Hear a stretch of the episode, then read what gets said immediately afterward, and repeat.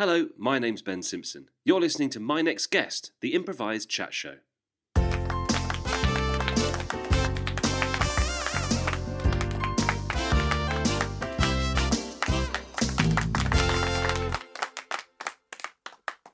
My next guest, uh, well, his books have sold over 4,003, and his next book is set to beat that. Voted Waterstone's writer to watch out for, particularly around children. It's JJJ Cadling. Welcome to the show. Hello. Hello. Um, first of all, we've had this question all the time. What are the three J's for JJJ Cadling? My name's JJJ Cadley. Um, So it's J G A J A Y J A Y J A Y. no, it's J J, and then Junior Cadley. JJ Junior Cadley. Fantastic, and uh, it's a lot of names. Is that your is that your birth name? Was that given to you? Or? My birth name is JJJ Cadley. Um, I'm now known as JJJ Cadley BSc.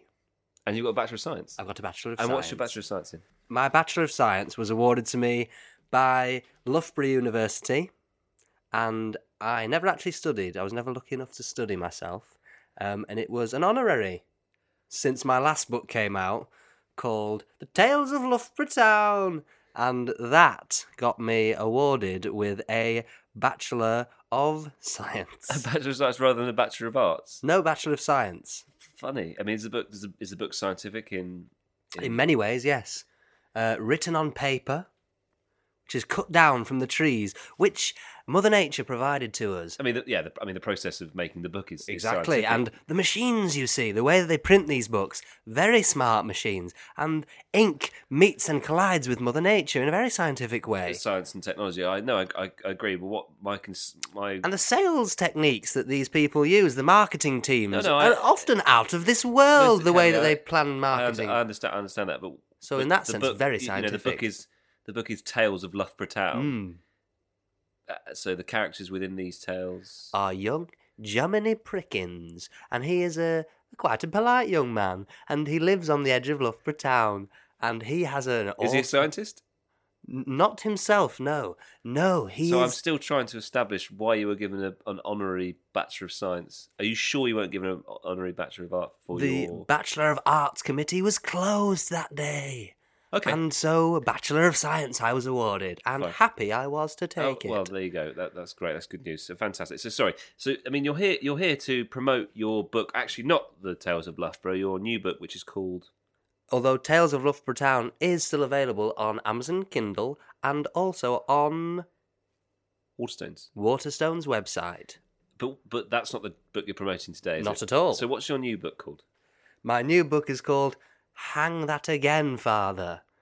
And it's a semi-sexual portrayal of your relationship with your father. It's semi sexual, semi autobiographical, semi autobiographical.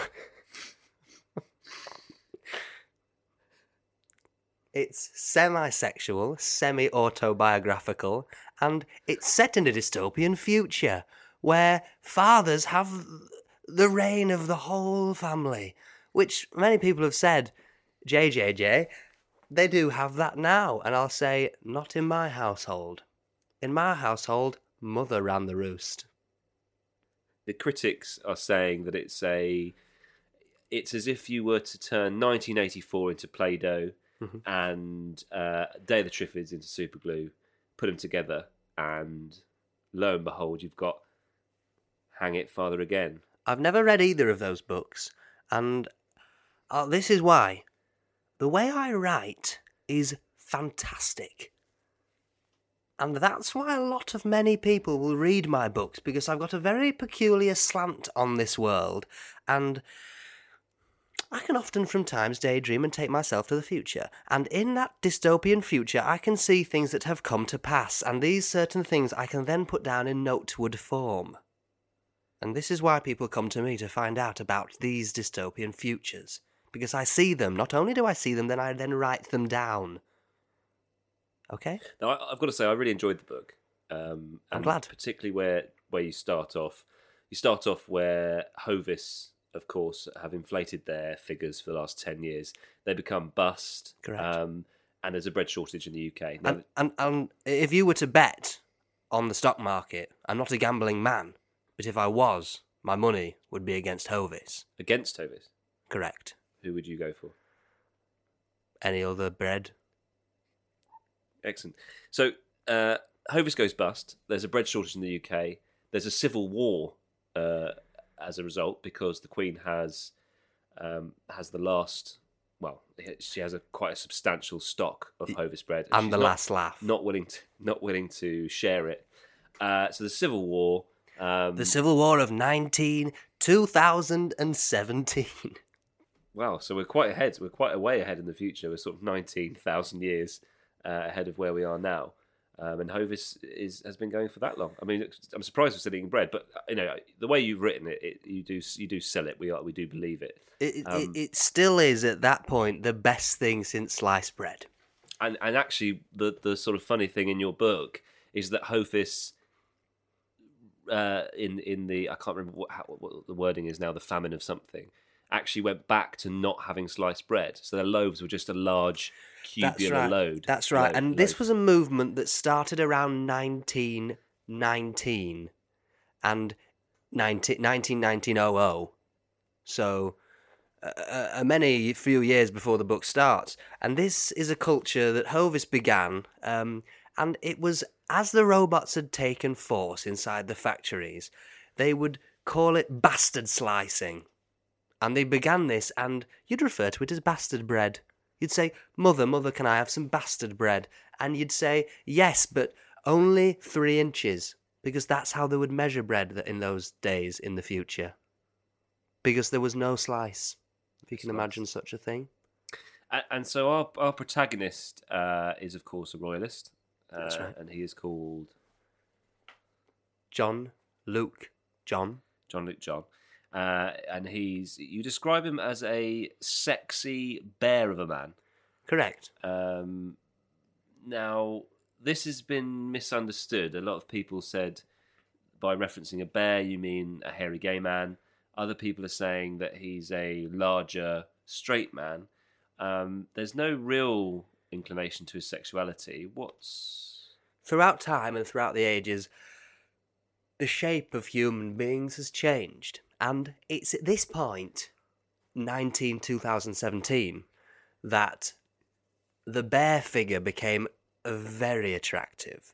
A hirsute man was found to be very attractive. So, like similar to the voluptuous women of the Renaissance. Correct.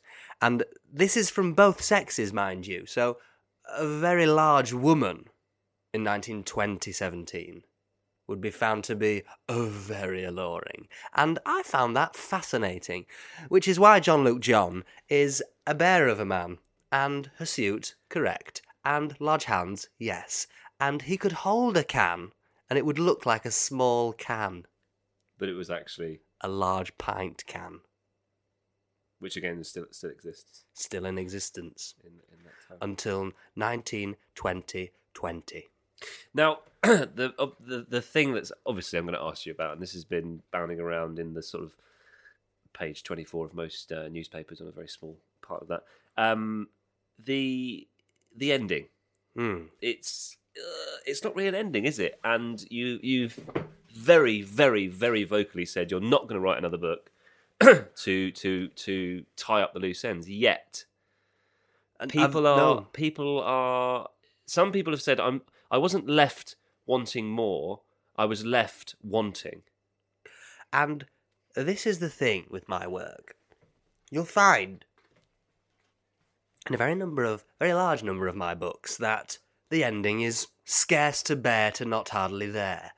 And that is because what is this life of ours but one that never ends you see when you die you slip away And you can't be sure how that has ended. Do you see the family by the side of your bed? Are you sure the nurse is there? Is she going through your purse?